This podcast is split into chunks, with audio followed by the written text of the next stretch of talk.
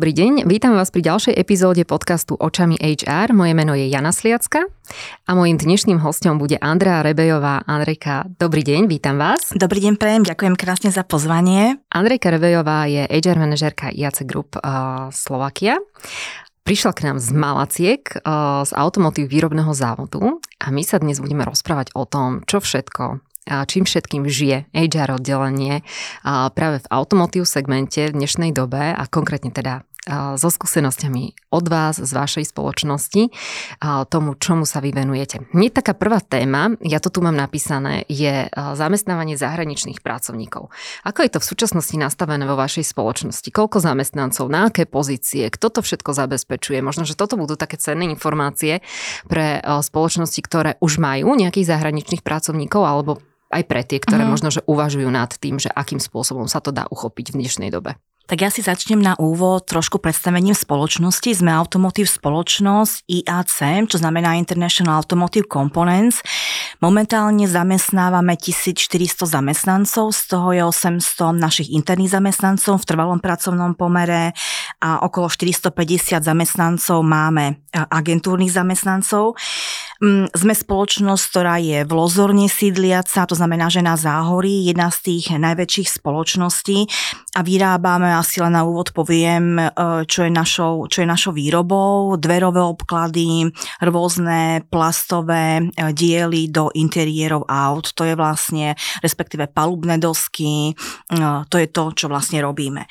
Um, čo sa týka zamestnancov, máme 450 agentúrnych zamestnancov, takže už je to asi pomerne dosť veľa, keď si človek predstaví, aké rôzne národnosti v spoločnosti má. Aké rôzne? No, Keď som si včera pripravovala nejaké dáta do tohto podcastu, tak um, zobrala som si dáta, koľko máme akých ľudí a ak sa pozriem na štatistiku, tak zamestnávame Ukrajincov 320, uh-huh. Srbov máme 65, uh-huh. Gruzíncov okolo 40, Indov a máme tam národnosti ako sú Rumúni, Bulhári, Kazachstanci, Moldavci, Macedónci, Nigeríčan, čiže naozaj naozaj, ak by som si zakreslila na mapu, odkiaľ máme ľudí, tak tá mapa by bola dosť farebná.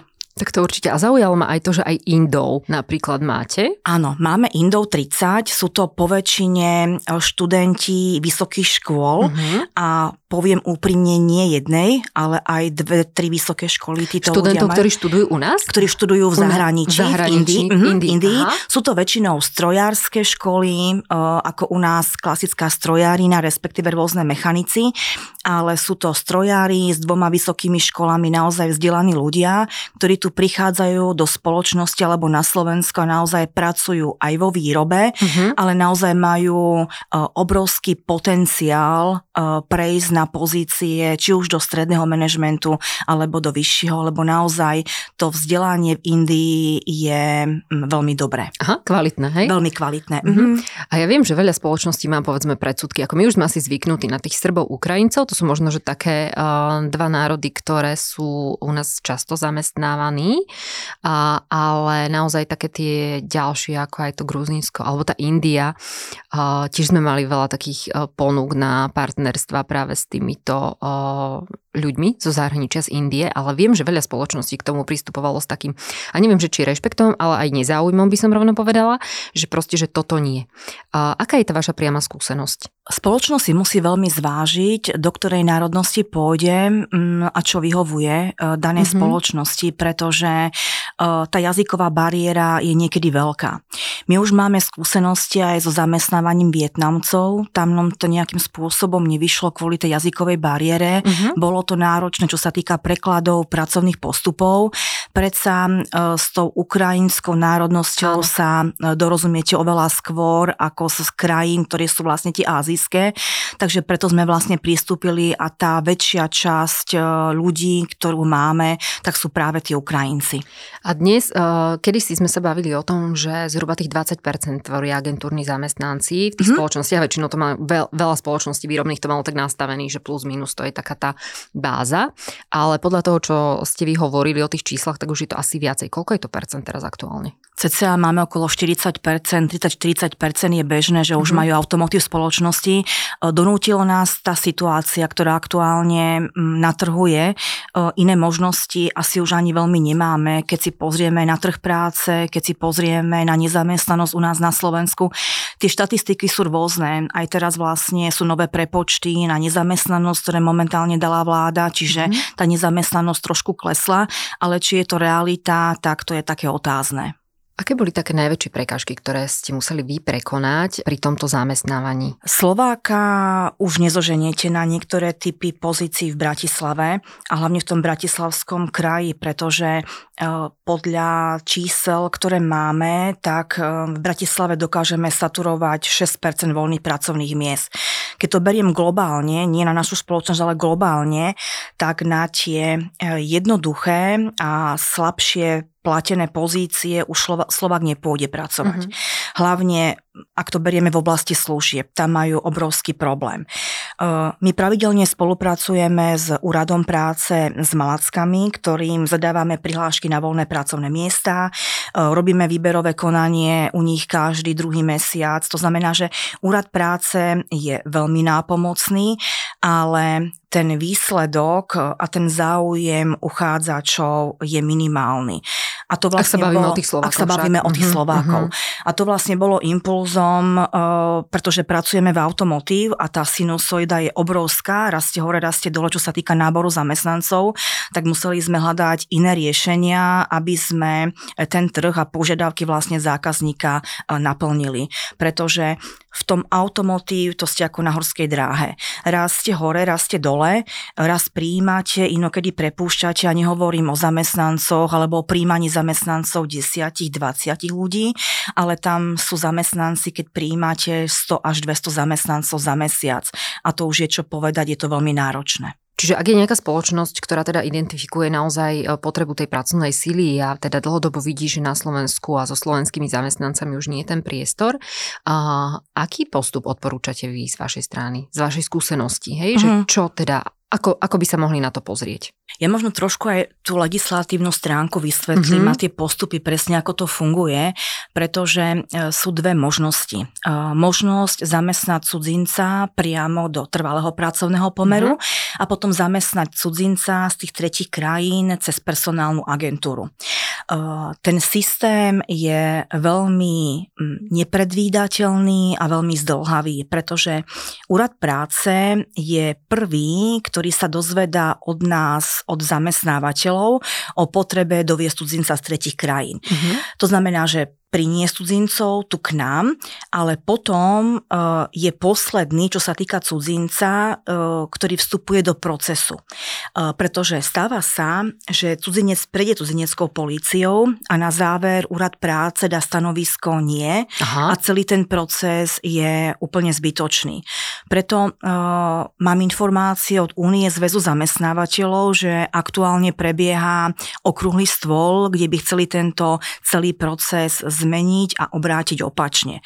Pretože je potrebné, aby úrad práce dal najskôr stanovisko, že takúto pozíciu môžeme obsadiť cudzincom, mm-hmm, mm-hmm. čiže uh, takú a takúto pozíciu môžete obsadiť, samozrejme, ak ten človek prejde tou bezpečnostnou previerkou na cudzineckej policii a tým pádom by predišlo sa dlhým rádom na cudzineckej policii a na konzulátoch, pretože vieme, že tie dnešné čakacie doby na týchto úradoch úradoch sú veľmi zdlhavé. To môžem naozaj potvrdiť, lebo mm. my sme mali, uh, obsadzovali sme dispečera a našli sme tam jedného Srba, mm. ktorý dokonca už aj pracoval u nás na Slovensku, on teda chcel zmeniť zamestnanie a za tri mesiace nebolo možné vybaviť aby teda sa mohol zamestnať pre tú slovenskú spoločnosť, tak. takže sa vlastne zbalil a odišiel, pretože tak. ten život je pre nich veľmi nákladný tu na Slovensku, pokiaľ nemajú prácu.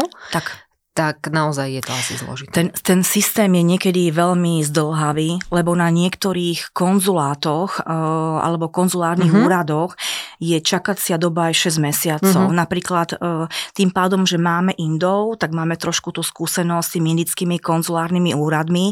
Uh, tam sa čaká bežne viac ako 6 mesiacov. Uh-huh. A vraj, že existujú spriaznené mm, sprostredkovateľské agentúry, mm. ktoré si predrezervujú termíny Aha. na mesiace vopred a je veľmi ťažké potom nájsť klasický voľný termín a nehovoriac o tom, mm. že za voľné termíny sa už musí zaplatiť, ak chcete sa dostať na nejaké poradie vopred. Takže toto trvá niekedy nielen 90 dní, ale aj do 6 mesiacov. Mm-hmm. Čiže ak to zhrniem, ak ja dávam ako zamestnávateľ požiadavku úradu práce mm, o to schválenie cudzinca prísť k nám, tak je to 6 mesiacov. Len prax v automotív je taká, že vy potrebujete prijať človeka i hneď, mm-hmm. respektíve dostávate požiadavku zo strany vedenia, zo strany zákazníka, že potrebujeme prijať 100 ľudí. Mm-hmm. Včera bolo neskoro. Áno. Takže hm, hľadáte vždy riešenia, ako to urobiť tou najrychlejšou cestou, ako, ako sa to ľudí na Dá sa tak, no, áno, veľmi ťažko, veľmi mm-hmm. náročné. Uh, ak máte pri sebe dobré personálne agentúry, mm-hmm. tak tie už majú v tom prax. To znamená, že ide to veľmi rýchlým procesom, tie už majú predpripravených nejakých ľudí a keď už vás poznajú, tak viete, že naberáte 30, 40, 50 ľudí mesačne, takže sú vždy vopred pripravení. Mm-hmm. Ak beriete do trvalého pracovného pomeru, tak to už je o, oveľa ťažšie, pretože mm-hmm. Najprv potrebujete urobiť človeku prísľub na zamestnanie. Ano. Ten prísľub si zoberie človek so sebou, dávate mu na konkrétneho zamestnávateľa. Ano. On vlastne s tým prísľubom ide na cudzineckú políciu. Teraz je možnosť, ako ste vypovedali, je to náročné byť tu na bez zamestnania, to znamená, že mnohí odchádzajú spätne domov uh-huh. a čakajú na vyjadrenie cudzineckej polícii, či im to povolenie na pobyt dá alebo uh-huh. nedá. Mnohí to využívajú na to, že sme pre nich niekedy ako tranzit. To znamená, že dostanú nejaké povolenie a proste len sú u nás pár týždňov, prejdú našou krajinou a veľa ľudí migruje späť na, alebo migruje do západnej mm-hmm, Európy. Mm-hmm. Um, niektorí ostávajú. Najlepšie pre nás tie skúsenosti sú také, ak prichádzajú celé rodiny, mm-hmm. vtedy vieme, že sa tu stabilizujú a nám tu naozaj ostanú v tej práci. Čiže Cudzinecká policia dá povolenie na pobyt a tým pádom e, ten človek potom môže nastúpiť k nám do práce. Tie pobyty sú konkrétne na zamestnávateľa, uh-huh. čo je vlastne fajn v tom, že ten človek vám ostáva v danej práci. V prípade, ak chce ísť k inému zamestnávateľovi, tak musí vlastne tú tortúru s celým tým povolením uh, opätovne začať na novo. Uh-huh. A tá druhá možnosť je tá, že teda si na to najmete alebo začnete spolupracovať s agentúrou tak, s tým, že agentúra už predsa má oveľa väčšie skúsenosti, majú rôzne krajiny, ktorých majú vlastne svojich zástupcov, respektíve ľudí, ktorých to vyhľadávajú. E, tí ľudia im pomáhajú na tých konzulátoch, chodia s týmito ľuďmi, takisto aj tu na už e, nenechávajú týchto ľudí, aby sami čakali v tej radonatozínskej policii, ale idú s týmito ľuďmi na tudeneckú políciu, vybavia im to, pomôžu, nájdú, nájdú im ubytovanie, pretože uh-huh. ak chcete mať povolenie na pobyt, potrebujete mať niekde ubytovanie, potvrdené ubytovanie, čiže tých papierov, ktoré potrebujete dokladovať tudeneckej polície nie je málo. Uh-huh. Takže niekedy klobúk dole pre týmito ľuďmi, ktorí toto všetko absolvujú úprimne. Áno. A pre vás ako pre zamestnávateľa, v prípade, že teda začnete spolupracovať s tou agentúrou, tak to znamená čo naviac? Je to požiadavka klasicky o zamestnancov a čakáme len na to, kedy tí ľudia nám povedia, alebo kedy nám tá agentúra povie, že áno, máme pre vás týchto uh-huh. ľudí, respektíve máme rozrobených napríklad ľudí z Indie, je potrebné, aby ste počkali 2-3 týždne, respektíve 2 mesiace a vtedy očakávame, že tí ľudia z Indie tu prídu, tak aj my sa takto vlastne pripravujeme s tým náborom, že vieme, aká skupinka uh-huh. na mhm. ktorom týždňa asi vopred príde. Uh-huh. Ale čo sa týka tých papierov a nejaké legislatívy, máte nejaké povinnosti? To už je na agentúru, uh-huh. ale čo je fajn mať podchytené agentúry tak, aby si aj zamestnávateľia e, kontrolovali, či všetky papiere tí ľudia majú v poriadku. Uh-huh. To znamená, že aj doporučujem, ak si niekto robí rôzne kontrakty s personálnymi agentúrami a zmluvy, je dobré, aby si podchytili tie kontroly, že majú na to právo, uh-huh. že si vedia skontrolovať, že ľudia sú v sociálnej poisťovni, v zdravotnej poisťovni prihlásení, uh-huh. či majú povolenie povolenia na pobyt. My si robíme aj kópy, aby sme mali aj dôkaz, mm-hmm, že naozaj mm-hmm. tí mhm. ľudia tu nie sú nejakým spôsobom na čierno a potom by sme mali zbytočné problémy, pretože mm, z inšpektorátu práce, z úradov práce máme kontroly na cudzincov a nie sú to ľahké kontroly, mm-hmm. náročné, papierovo. To znamená, že ak vám príde kontrola a vám kontroluje 30 ľudí, mm-hmm. tak je to otázka jedného, dvoch dní, pokiaľ tá kontrola skončí. To je dosť.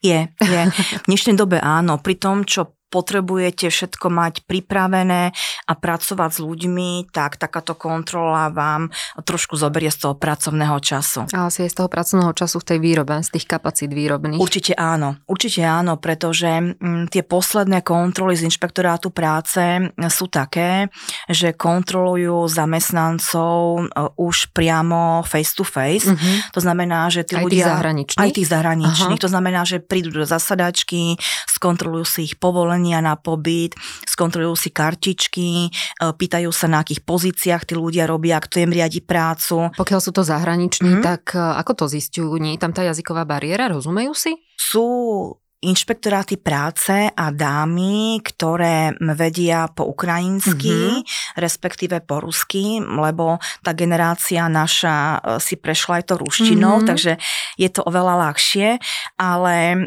ten inšpektorát práce je pekne pripravený a má otázky v ukrajinskom jazyku pripravené, respektíve v jazyku e, národnosti, ktoré kontroluje. Mm-hmm. No a tí ľudia vyplňajú vlastne ich otázky už priamo v zasadačke, no a oni si to potom vlastne berú a kontrolujú. Takže takýmto spôsobom sú tie kontroly z inspektorátu práce v poslednom čase. Takže učíme sa každý deň určite aj s nimi.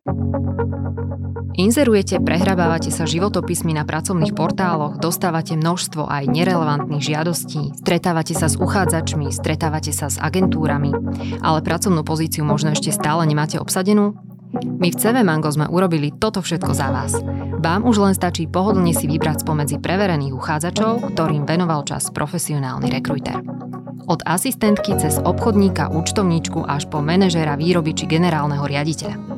Ak hľadáte riešenie, ktoré vám ušetrí čas aj peniaze, príďte na cvmango.com a možno už nebudete musieť hľadať ďalej. Je to taká trošku byrokracia. Určitým Tiež. spôsobom áno, na druhej strane ich chápem, že potrebujú mať istotu, že tu nie sú ľudia nelegálne, že ľudia sú zamestnaní, že sa za nich platia odvody mm-hmm, do mhm. sociálky, mm-hmm. do zdravotky, takže ono to je na jednej strane fajn, že sú tie kontroly. Mm-hmm.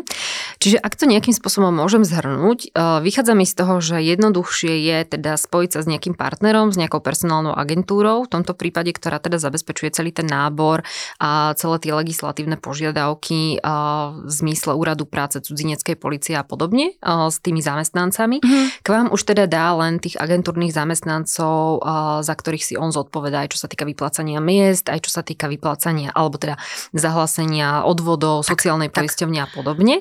Ale je veľmi dôležité skontrolovať si teda toho partnera, že či to všetko nejakým spôsobom plní, aby v prípade, že nám príde ten inšpektorát práce, sme potom neboli nejakej nevýhode. Určite áno, lebo tá spoluzodpovednosť je tam stále, no, takže je to mm-hmm. veľmi dôležité. Uh, každá spoločnosť to robí, preto veľmi doporučujem podchytiť si to uzmluvne mm-hmm. na začiatku spolupráce, aby to vlastne fungovalo a potom tam neboli zbytočne príťahy, že my vám to nemusíme dokazovať, e, my to máme správne, mm-hmm. ale radšej si preveruj, dôveruj, ale mhm. preveruj, mm-hmm. ako sa vraví. Jasné. A z takého praktického hľadiska oplatí sa to povedzme aj nejakým menším spoločnostiam, ktoré, e, ktoré možno, že nepotrebujú v stovkách zamestnancov, ale potrebovali by doplniť svoj, svojich zamestnancov povedzme o nejakých 5-10 zamestnancov Záleží to od toho, aká je to profesia. To znamená, uh-huh. že ak niekto potrebuje nejakých expertov, tak momentálne na trhu sú možnosti národných víz. To znamená, že vedia tie spoločnosti si priniesť expertov z materskej firmy zo zahraničia. Uh-huh. Bežne to robia, neviem, India, Amerika, Brazília. To sú tie, aspoň u nás tie automotív spoločnosti, kde takto vlastne fungujú.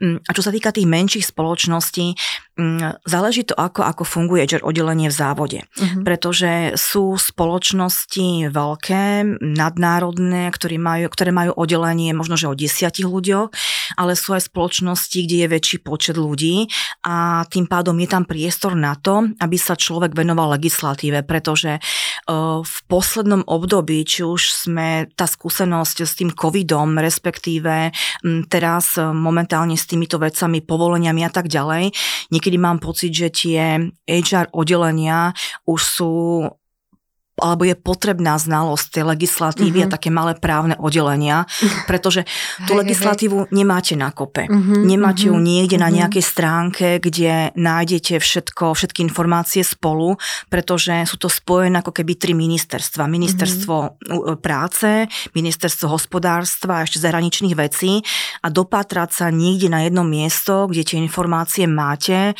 tak je to náročné. Preto radšej niekedy je dobré nechať niektoré veci expertom, ktorým to mm-hmm. majú skúsenosti, mm-hmm. lebo mhm. neviem si predstaviť malú firmu, kde potrebujú 5 ľudí, aby venovali teraz týždeň, dva nejakému štúdiu toho, čo potrebujú. Mm-hmm. A nestačí tam, že sa len spojím teraz s tou personálnou agentúrou, s tým partnerom, ktorý mi to všetko nejakým spôsobom vysvetlí a zabezpečí? Mm, sú aj takéto služby. To znamená, mm-hmm. že ale veľa právnikov ponúka takéto služby, že mm-hmm. vám povedia, ako to máte postupovať, to viete potom vybaviť sami. Hej, hej, hej, Napríklad veľakrát mm-hmm. ľudia sa stretávajú, alebo veľmi ľahká skupinka ľudí, ktorá, ktorú viete zamestnať, je tá, keď máte študentov, ktorí tu vyštudovali stredné školy mm-hmm. alebo vysoké školy, mm-hmm. tak tam už dostávajú to povolenie na pobyt automaticky. Mm-hmm. Čiže záleží od toho, kto ako potrebuje profesiu zabezpečiť. A napadlo mi ešte, mám to tu poznačené, Aha. vy ste hovorili, že výborné je, že pokiaľ prichádzajú celé rodiny, lebo to sú takí tí zamestnanci, ktorí potom aj zostávajú. A môžeme mi dať tej personálnej agentúre takúto požiadavku? Uh, môžete. Ak je šikovná agentúra, tak môžete, záleží na koho Jasne. Ale, ale keď prichádzajú zahraniční ľudia, tak málo kedy príde človek sám, mm-hmm. alebo to prichádzajú väčšinou otec so synom, respektíve Áno. bratia, ale potom postupne už vidíme, že o pár mesiacov príde manželka, príde mm-hmm. dcéra, rieš, riešili sme veľakrát pomoc ubytovaním, pomoc vybavením školy, um, čiže potom máte tých zamestnancov takých stabilnejších. Už mm-hmm. viete, že keď už tu prišli a viete, že tu ostali niekoľko mesiacov, tak tí ľudia vám už neodídu. Mm-hmm. Pracujete s nimi nejako špeciálne, ako to, co ste spomenuli, že teda pomôžete im s, tou, s, tý, s tým ubytovaním a prípadne školou, ale sú nejaké ďalšie veci, akým spôsobom ich integrujete do tejto našej slovenskej spoločnosti alebo aj do vašej spoločnosti? Potrebujete im dať informácie ohľadne lekára, potrebujete im poskytnúť informácie ohľadne sociálnej poisťovne, zdravotnej, ubytovaní, autobusov. Uh, oni sa sami chodia pýtať, čo im vlastne vyskočí pri tom, tom bežnom živote. Takže naozaj to personálne oddelenie je taký ten uh, klientské centrum pre týchto zamestnancov, lebo mm-hmm. je to mhm. takto. Mm-hmm. Pretože potom ich strátite, ak nedostanú od vás tú pomoc. Mm-hmm. Uh, mávame stretnutia s nimi, kde si vlastne informujeme, čo od nás nás potrebujú. Pripravili sme brožúrku pre týchto zamestnancov na nejakú adaptáciu, ale mm, podľa tých skúseností, ktoré máme, tak už sú na Slovensku vytvorené také tie komunity, uh-huh. ako niekedy boli tie vietnamské komunity, teraz sú tie ukrajinské, uh-huh. kde naozaj oni majú tam takých tých hlavných ľudí, ktorí im pomáhajú, ktorí ich tu pomôžu im zamestnanca, ktorí im ponúkajú tých zamestnávateľov a, a tí ľudia medzi sebou vedia, ktorý zamestnávateľ je dobrý, ktorý je menej dobrý a čo komu vyhovuje. Ja sa opýtam napríklad na také benefity, hej, uh-huh. že v dnešnej dobe sa veľmi veľa hovorí o tých benefitoch a o tom, čo je tá firma okrem platu ponúknuť zamestnancom. A, a aj sme to tu už viackrát rozoberali, že či sú to rôzne fyzioterapie, alebo dní zdravia, alebo ja neviem, nejaké darčeky na Vianoce, na Mikuláša a podobne. Niečo, čím si tak akože odmeníme tých zamestnancov. Toto isté dávate aj tým zahraničným? Majú možnosť zúčastniť sa týchto aktivít a ako to možno vnímajú, ak áno? Rovnoprávne podmienky sú pre všetkých mm-hmm. a to dodržiavame našej spoločnosti určite a myslím, že robí to každý pretože tí ľudia sú na jednom pracovisku, uh, nerozlišujeme, či je to náš interný mm-hmm. človek, alebo je to zahraničný. Pre mňa je to zamestnanec, ktorý pracuje v našej spoločnosti a berieme ich úplne na jednej lodi. To znamená, že áno, majú rovnaké benefity, majú rovnaké pracovné podmienky a pristupuje sa k ním úplne i rovnako. To znamená, že ak organizujeme Medzinárodný deň žien, ak organizujeme nejaký deň otvorených dverí alebo deň deň detí, tak títo ľudia automaticky sa zapájajú do týchto aktivít. Vidno, že to nie je pre nich bežné. Mm-hmm. Sú veľmi milo prekvapení a príjemní, zúčastňujú sa týchto akcií, čo je pre nás aj milé prekvapenie, mm-hmm. pretože prežili niektorí naozaj, alebo prežívajú naozaj niektorí ťažké časy a nás to naozaj veľmi teší, že v tých takýchto chvíľach trošlinku zabudnú na tie starosti, ktoré majú a, a preto sme tu, aby sme im pomohli a trošku tie chvíle spríjemnili. Mm-hmm. Čiže nie je to len o práci, ale aj tie mimopracovné aktivity sú veľmi, veľmi dôležité v dnešnej dobe. A spolupráca medzi nimi a teda zamestnancami, ktorí sú priamo zo Slovenska, ako to tam vyzerá v rámci toho vzťahu? Je to mm. tiež tak, že aj oni k ním pristupujú ako k nejakým seberovným? Ako, ako to vy vnímate, povedzme z toho HR oddelenia? Záleží to od ľudí. Uh-huh. Mm, tí ľudia vo výrobe sú veľmi nápomocní a naozaj veľakrát vidíme, ak niekto potrebuje nejakú pomoc zo strany zahraničných zamestnancov, tak naši zamestnanci idú s nimi k lekárovi. Uh-huh. Zažila som príjemnú chvíľu, keď zorganizovali Vianoce našim indickým kolegom v práci. Čiže vtedy si poviete, wow, to je, to je, to je obrovská dávka energie a obrovské prekvapenie, že ten majster to pre týchto svojich ľudí na tej linke urobí, aj keď sú zahraniční a im spríjemní to prostredie, aj keď nie sú doma, aby sa ľudia cítili v tom čase možno, že vianočnom mm-hmm. alebo akomkoľvek úplne príjemne. A agentúrni zamestnanci, je to pomerne flexibilná pracovná sila a aj to je asi jeden z dôvodov, prečo sa teda využívajú, lebo ak ste aj vyhovorili vlastne v tej, v tej automotív spoločnosti, to taká sinusoidá raz treba plus 100, inokedy mm. minus 100 a, a asi teda ukrajujete práve z týchto ľudí, keď je treba. Ani nie. Ani, Ani nie? nie. Okay. Práve, že, práve, že uh, je to, je to, vždy to záleží od kvality človeka, uh, záleží, aký je ten človek, ako sa postavil k práci, uh-huh. ako má efektivitu, ako pracuje. To znamená, že ak ukončujeme ľudí, keď musíme ukončovať v nejakých projektoch, nepozeráme veľmi, či je to agentúrny mm-hmm. zamestnanec alebo interný človek, ale človek, ktorý je slabý, ktorému sa nechce, ktorý, ktorý nám vypadáva, ktorý je penkový. To znamená, že tí ľudia, mm-hmm. ktorí naozaj prišli len za nejakým účelom do tej práce, aby možno, že pracovali pár dní a potom sa opätovne mohli hodiť na úrad práce a brať nejakú podporu, čiže to sú také tie skúsenosti. Mm-hmm. Čiže ak by sa ma niekto spýtal, či lepší zamestnanec je interný alebo agentúrny, tak nevedela by som odpovedať. Mm-hmm. Povedala by som, že vôbec to nezáleží od toho, či je to takýto alebo takýto typ zamestnanca. A bola situácia, kedy ste boli nutení povedzme odstaviť výrobu alebo radikálne znižiť uh, počty zamestnancov? Bolo obdobie, asi sme si to všetci prešli uh, tým covidovým obdobím. Um, kedy niektoré spoločnosti aj kvôli tomu, že zamestnanci boli doma z dôvodov choroby, mm-hmm. potom tam boli problémy s dielami náhradnými a tak ďalej, uh, tak áno, Odstavovali sme párkrát na pár dní výrobu, pretože sme sa museli prispôsobiť um, automobilke, ktorá urobila tiež tento krok, uh-huh. pretože sme závislí či už na Volkswagene, na Jaguari a na tých dodávateľoch, ktorí vlastne, uh, ktorým dodávame my. Uh, ale využívali sme Kurzarbeit. Uh-huh. Um, ale v takej miere, alebo dá sa povedať, že v minimálnej miere, pretože e, podmienky kurzabajtu e, sú na Slovensku dosť náročné a splniť tieto podmienky treba naozaj obrovskú dávku energie, administratívy, možno, že ľudí navyše, ktorí by sa, venovali len tým podkladom, ktoré je potrebné e, dať na úrad práce alebo poskytnúť úradu práce tak, aby vám vlastne preplatili tých ľudí, ktorí ostávajú na prekážkach na strane zamestnávateľa. Napriek tomu teda s tým máte skúsenosť a, a využili ste to. Mm-hmm. Čiže viete dať nejaké rady a typy. Okrem toho, že teda treba mať dostatok času a energie na to, aby sme vyplnili nejaké byrokratické záležitosti. Určite, určite áno. Ten kurzarbeit má nejaké svoje podmienky. Uh, tie podmienky sú, že určité percento ľudí muselo ostať doma, to mm-hmm. znamená, že 10% e, týždenného pracovného času, mm-hmm. čo vlastne sú 4 hodiny týždenne.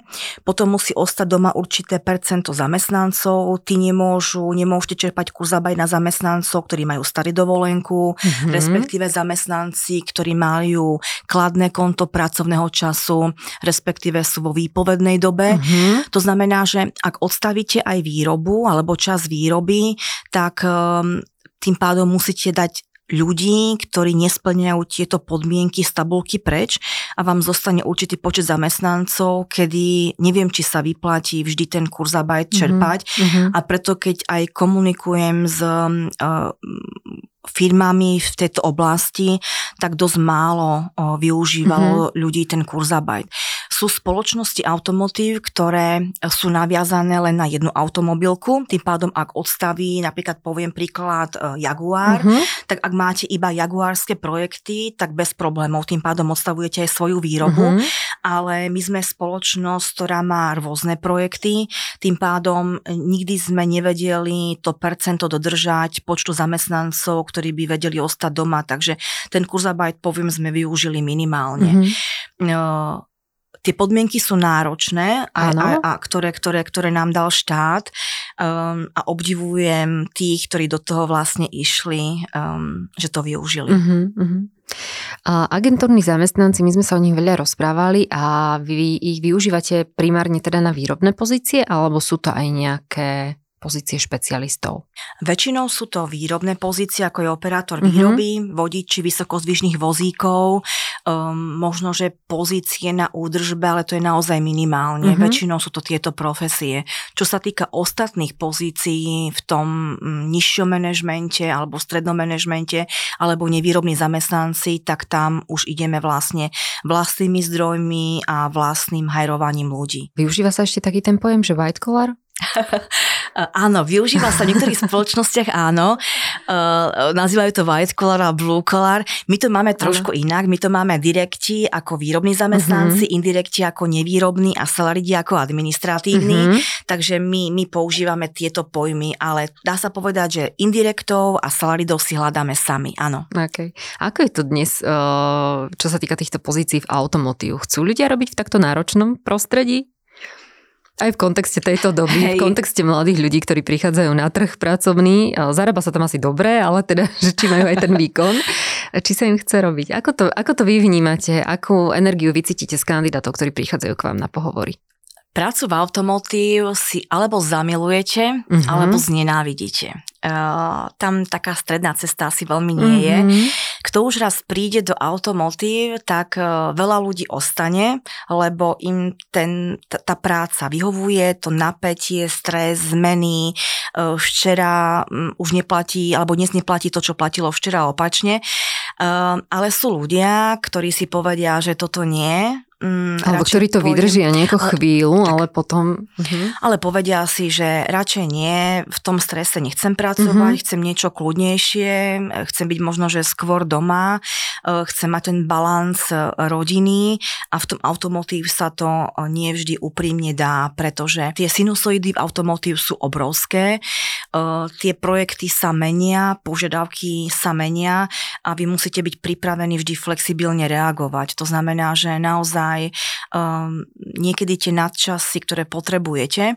Nehovorím, že nie sú platené, sú, to ste povedala, uh-huh, že je to uh-huh, zaplatené, uh-huh. tí ľudia majú výplaty uh, pomerne slušné, ale nie každému to stojí za to, aby, aby možno, že niekedy v sobotu prišiel do práce, v nedelu uh, a tak ďalej. Čiže ono to je vždy od človeka, ako je nastavený, v akom tom veku sa aktuálne nachádza, pretože vidno Sa bavíme rozdiel... o nejakom veku, vidíte tam nejaké rozdiely? Mm, vidíme tie rozdiely, pretože e, tí, tí zamestnanci, ktorí sú starší, tak sú stabilnejší. Oni už proste majú drastené deti, oni proste nemajú problém prísť do práce. E, tí, tí, ktorí prichádzajú zo zahraničia, tí si tu prišli zarobiť, to znamená, že tí sú tu automaticky aj na nadčasoch, nie vždy, ako vždy, málo kedy máme s nimi problém. E, a potom je to horšie poviem so Slovákmi, ktorí úplne chápem, že majú tu pri sebe rodiny, e, majú svoje nejaké zázemia, svoje nejaké povinnosti, tým pádom potrebujú byť viacej doma, lebo je rozdiel, keď ste niekde v prenajatom byte, keď ste niekde na ubytovni, ako keď ste mm-hmm. niekde doma, potrebujete sa venovať aj ten rodine, záhradke a tým záľubám, ktoré tá celá rodina má. Mm-hmm.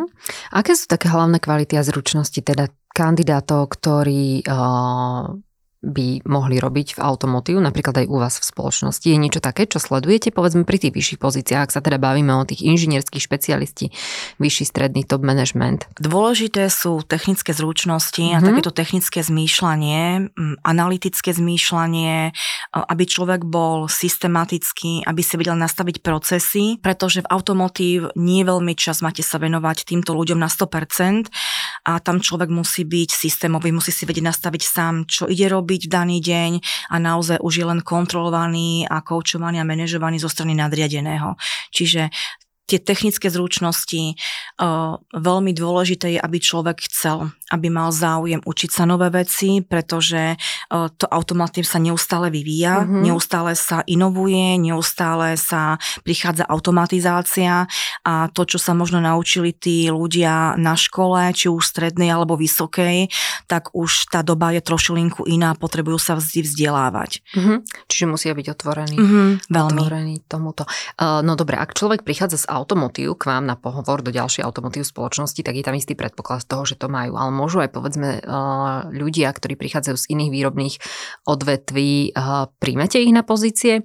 Lebo ja osobne, priznám mm. sa, som stretla častokrát s tým, že pokiaľ išlo už o seniornejších kandidátov na nejaké pozície, napríklad finančný kontrolor do automotív spoločnosti, tak oni už nechceli prijať nejakého iného zamestnanca, ktorý by povedzme mal skúsenosti z nejakej výroby strojárskej, pretože že nemal priamo z tej automotív.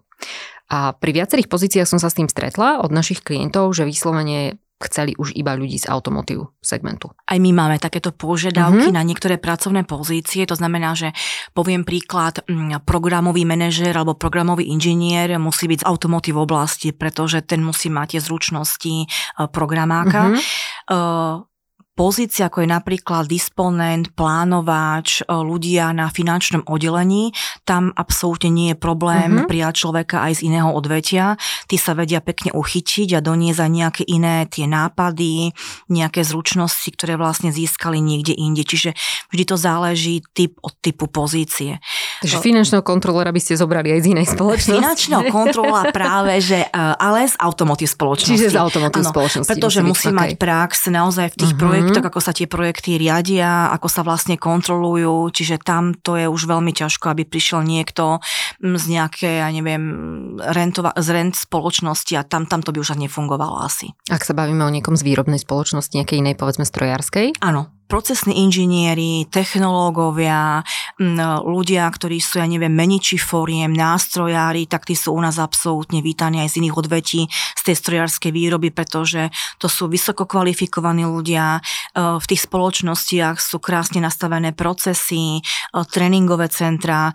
E, keď keď zadávam nejakú pozíciu, nejakú, nejakú technickú, tak už aj asi viem, z ktorých firiem by som tých ľudí chcela, mm-hmm. pretože viem, kde sú šikovní ľudia do manažmentu, kde sú šikovní ľudia na aké oddelenia, na aké m, tie údržbárske pozície. Potom automaticky aj viem, z ktorých firiem by som to nechcela, uh-huh. týchto ľudí, pretože záleží to aj od typu výroby.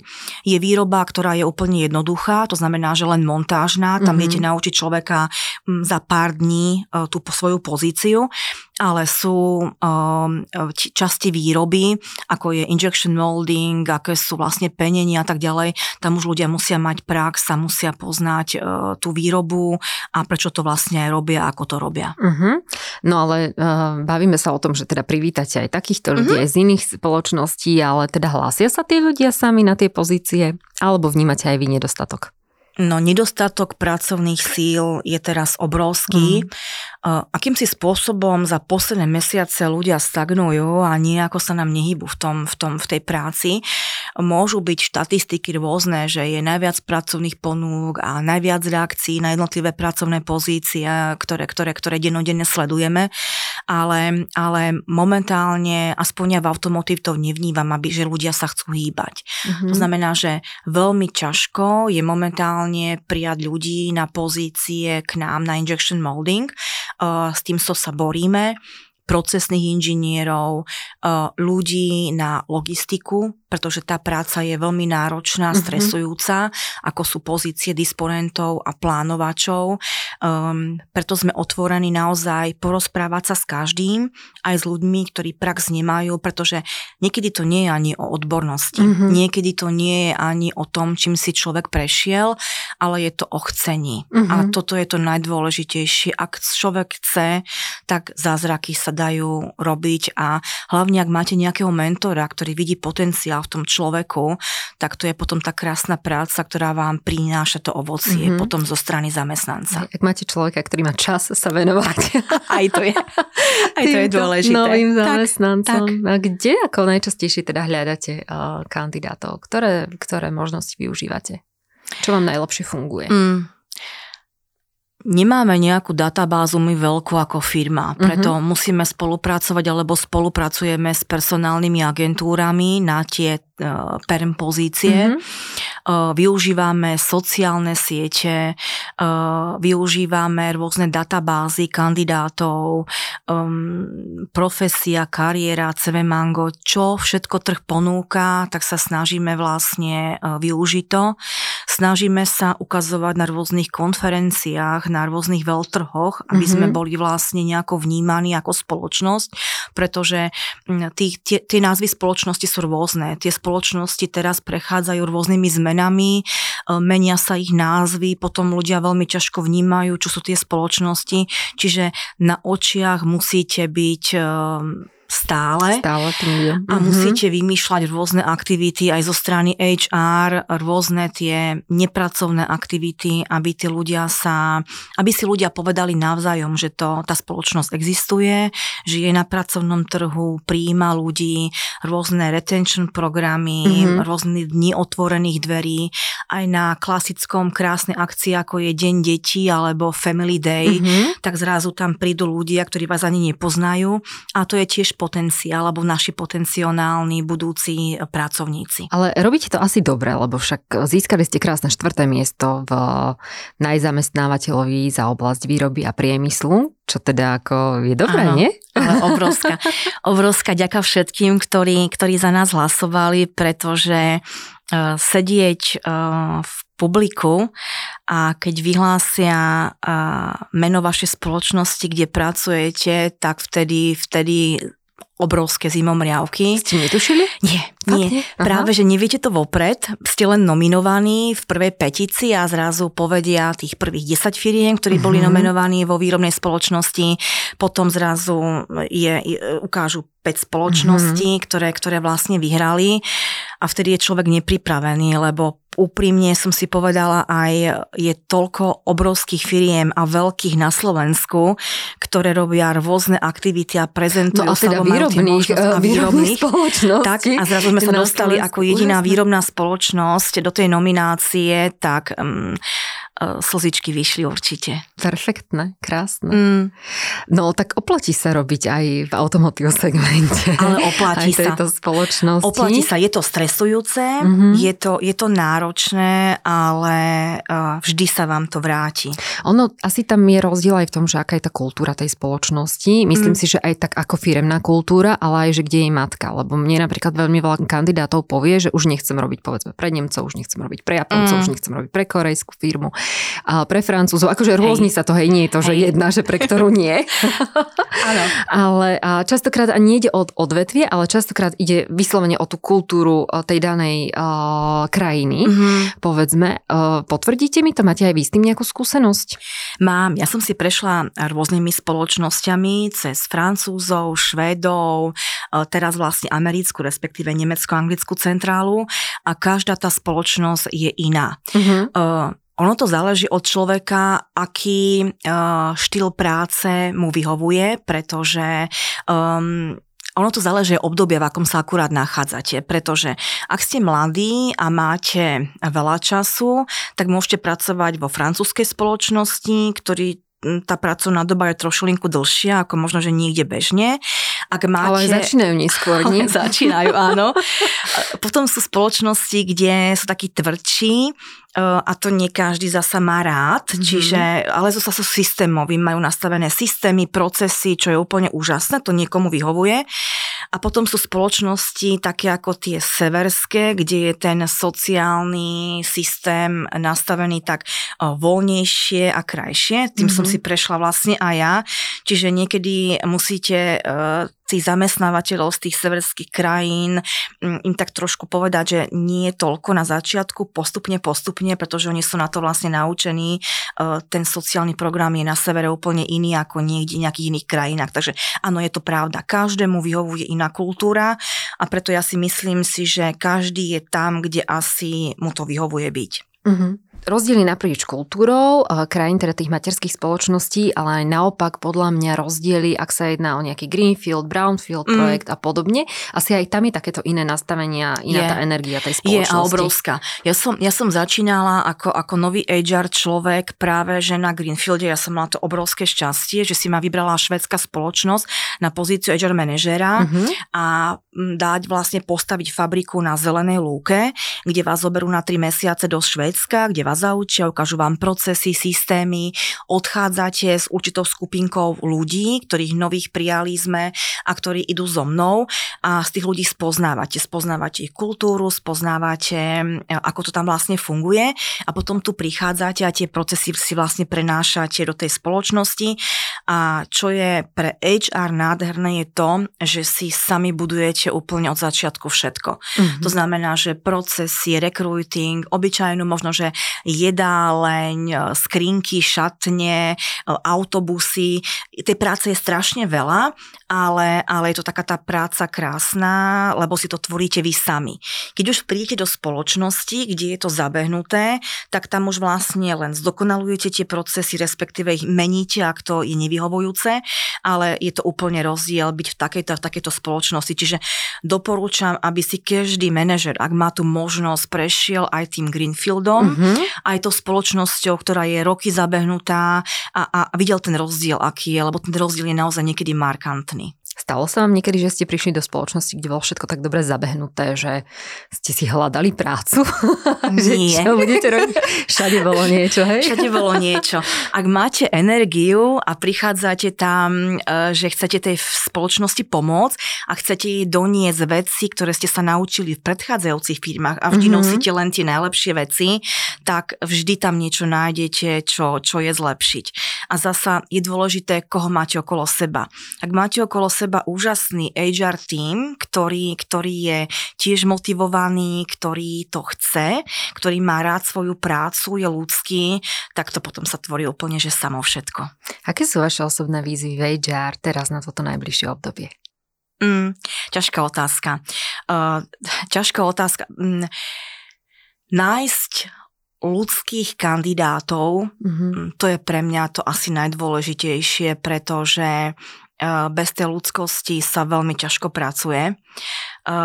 Prichádzajú kandidáti, ktorí sú rôzni. Mm, mladší sú iní a už aj ja ako taký starší HR manažer, tak to sa aj nazývam, lebo tak toto je, musím sa učiť, čo tí mladí ľudia chcú, čo je ich prioritou, čo oni potrebujú. Tá generácia je iná a úplne. čo to je konkrétne? Ako to vnímate konkrétne, ak môžem do toho vstúpiť? Jasné, tí, tí, tí mladí potrebujú viacej súkromného času mm, v dnešnej dobe mm-hmm. a keď som niekedy mala, alebo keď mám pohovory so starším človekom, tak si zo mnou krásne prejde ten svoj profil, aké má skúsenosti a t- plat a všetko, tie benefity riešime na záver.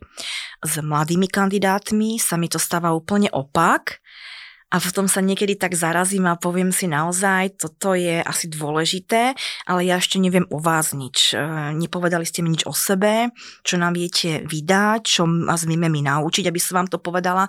Čiže hneď na začiatku riešime plat a to mi je také také zvláštne trošku v dnešnej dobe, že ľudia asi viacej očakávajú, ako chcú dávať niektorí. Čiže tá zmena musí trošku prísť aj v tom školstve, aj v tom nastavení celej tej spoločnosti, lebo budeme sa veľmi trápiť, pretože mm-hmm. Tie štatistiky, ktoré sú pred 25 rokov, jasne hovorili, že práve v tejto dobe, kde sa nachádzame teraz, bude nedostatok pracovnej sily a to pociťujeme všetci. A čo bude potom o 25 rokov aktuálne teraz. Musíme si proste vychovávať tú generáciu, pretože v tých spoločnostiach musí niekto pracovať, vždy budú existovať výrobné závody a vždy budú, budeme Aha. potrebovať týchto ľudí do výrobných závodov. Takže je to veľmi dôležité pracovať aj s tým školstvom, pracovať so strednými, vysokými školami a možno, že ešte ísť nižšie a nižšie, aby sme tých ľudí presvedčili, že tá práca vo výrobe už nie je tá, ako bývala roky dozady, špinavá, ťažká, ale to už je úplne niečo iné a tie výrobné spoločnosti automotív sú krásne čisté. Ono je to taký paradox, že ja si pamätám, keď ja som študovala, tak my sme nemali priestor a možnosť ísť na nejakú exkurziu, mm. alebo že by sa nám niekto venoval, prišiel nám spraviť nejakú prednášku z praxe, alebo že by sme vedeli o tom, ako sa pripraviť na ten pracovný trh.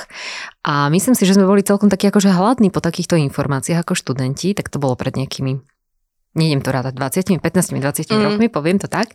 A dnes tie možnosti majú tí študenti. Napriek tomu sa mi zdá, a teda potvrdzuje to aj prax, ktorú som mala možnosť zažiť nedávno, že sú k tomu takí lahostajní.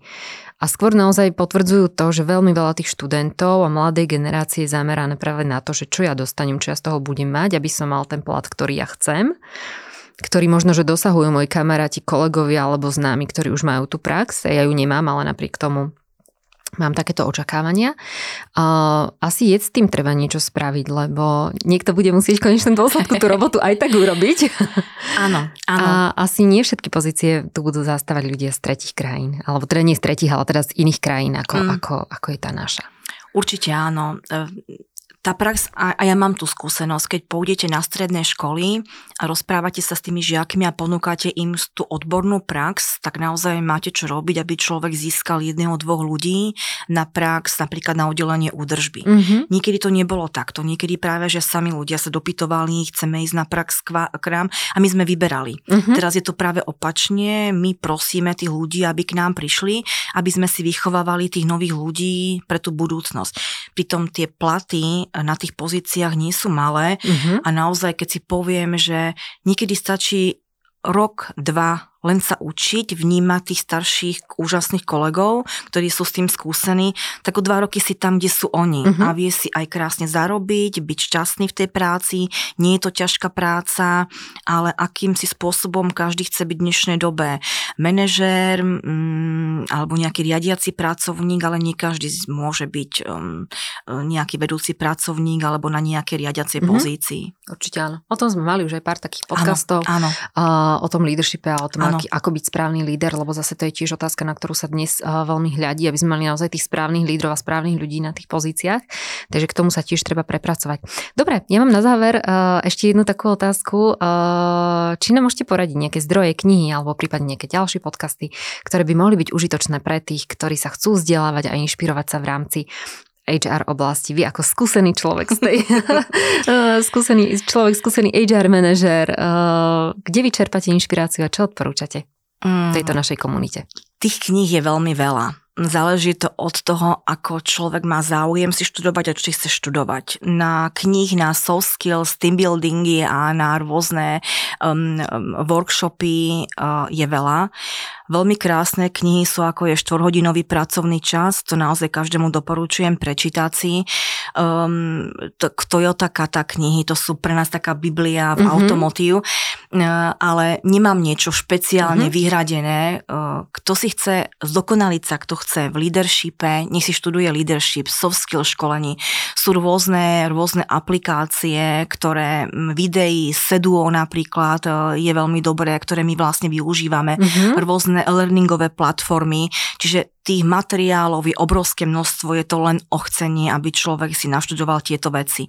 Na tých konferenciách, akýkoľvek konferencie, ktoré sa organizujú v rámci HR Community, sa človek dozvedá obrovské množstvo mm-hmm. informácií, kde každý prezentuje to najlepšie zo seba, um, zo svojich firiem, tak tam, keď pôjde, tak verím tomu, že bude mať vypísaný celý zoznam kníh a, a, a podcastov a tak ďalej, ktoré, ktoré, ktoré mu strašne pomôžu v svojej kariére.